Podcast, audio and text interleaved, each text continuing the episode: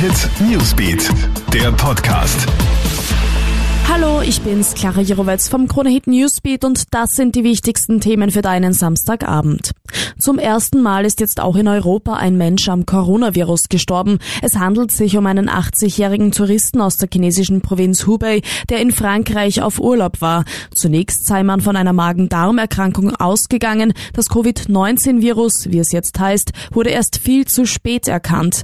Der Mann ist schließlich ins Koma gefallen und gestorben. Auch bei seiner 50-jährigen Tochter konnte das Virus nachgewiesen werden. Sie soll aber schon fast geheilt sein und wird bald aus dem Krankenhaus in Paris entlassen.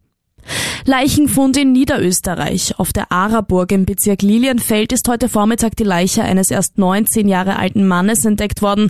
Fremdverschulden könne laut Polizei ausgeschlossen werden. Die Todesursache steht noch nicht fest. Österreichische Schuldnerberater schlagen Alarm. Schon jeder vierte Klient ist unter 30. Online-Shopping, Ratenkäufe und kontaktloses Zahlen machen es uns besonders leicht, schnell Geld auszugeben. Nicht nur große Ausgaben machen uns zu schaffen, oft ist es die Summe der kleineren Beträge, die uns ins Minus geraten lässt. Bildungsexperten fordern nun, dass der richtige Umgang mit Geld auch im Unterricht mehr Platz finden sollte. Und gute Nachrichten zum Schluss. Robbie Williams ist erneut Papa geworden und das bereits zum vierten Mal. Seine Frau Aida Field Williams schreibt auf Instagram, dass ihr Sohn gesund zur Welt gekommen sei.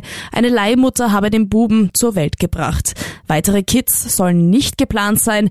Die Familie Williams ist laut Robbies Frau nun offiziell komplett. Alle Infos bekommst du auch auf KroneHit.at und stündlich im KroneHit Newsbeat. Wenn du unseren Podcast auf allen Plattformen abonnieren möchtest, freuen wir uns natürlich. Dir noch einen schönen Samstagabend. Ciao und bis bald. KroneHit Newsbeat, der Podcast.